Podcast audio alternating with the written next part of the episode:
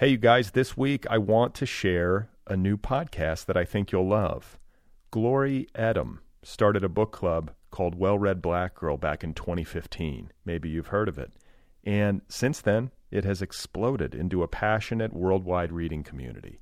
Now, Glory is launching the Well Read Black Girl podcast, the literary kickback that you never knew you needed. On the show, Glory has deep, honest conversations with leading authors of color about the art, craft, and power of the written word. You'll hear from luminaries like Tarana Burke, Gabrielle Union, Anita Hill, and more about how they found their voice, honed their craft, navigated the publishing industry, and showed up in the world. You'll meet black bookstore owners, literacy advocates, and well read Black Girl Book Club members themselves. They talk about what they're reading and how they celebrate the legacies of literary women who paved the way. Okay, here's a preview of Glory's conversation with lawyer and educator Anita Hill. They discuss the work that Anita does to help vulnerable, gender based violence victims and the process of conceiving and writing her new book. You can hear more episodes of Well Read Black Girl wherever you get your podcasts. I am going to share a quote with you, one of my favorite quotes. Sometimes people try to destroy you precisely because they recognize your power, not because they don't see it, but because they see it and they don't want it to exist and that is from the one and only Bell Hooks, who is your professor at one point and one of the incredible writers that influences you. Can we talk about power and how you reclaim your power in writing, especially right now? How do you stay grounded? Oh my gosh. Oh my gosh. Well, just so much respect for Bell Hooks. What a pioneer of thinking. What a pioneer of intellectual magnitude. And I feel like she really doesn't get the kind of credit that she deserves. And I'm so glad that you gave that quote eh, because power is actually related directly with anger. Mm-hmm. Anger comes from the fact that we feel powerless. So, in order to get the power back, you must take action. Do you have like a memory of being in uh, Bell Hooks's class or anything that you'd like to share with us? Oh, I took two of her classes. So I remember being a young person thinking, my life is changing.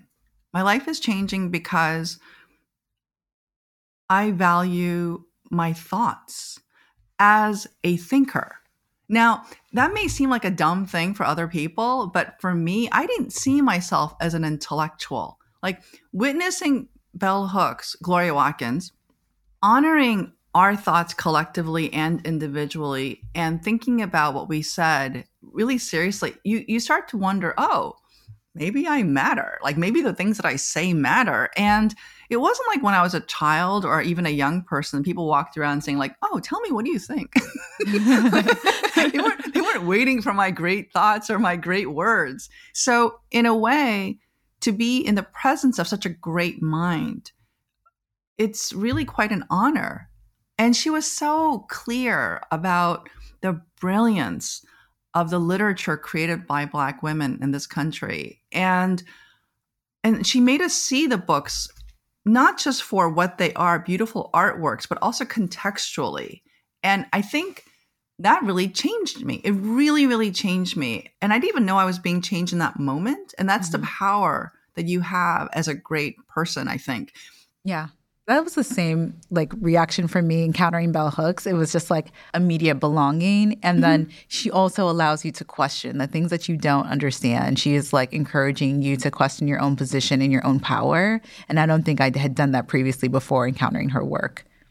Yeah. And the other person who really changed me, and I never had a chance to meet her, is Audre Lorde. I, I read her the same time. Yes there's something to be said about reading something and being completely and instantly radicalized. Like you're mm-hmm. just like, my life is changing through reading this because I can see another way. Um, as a as a teacher and recalling those moments as first encountering Audre Lorde and Bell Hooks, how do you then share that information with your students? How do you know they're grasping the information that you're trying to teach them? Great question, Glory. What a great question. Because I was thinking about instant radicalization, right? Because that scares people. And I'm like, no, no, no, no. You need this like you need water. like you need this. Like you need like water and air. And it's not radicalization of the way people think of something scary. Mm-hmm.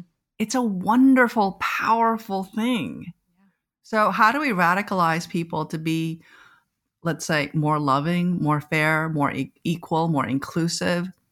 And I want to talk about the importance of Audre Lorde's work and Bell Hooks's work, and the other person's Kimberly Crenshaw. And the word, just the one word, intersectionality. Yes. Just that one word. If you understand that one word, you can understand why your life is complicated yeah.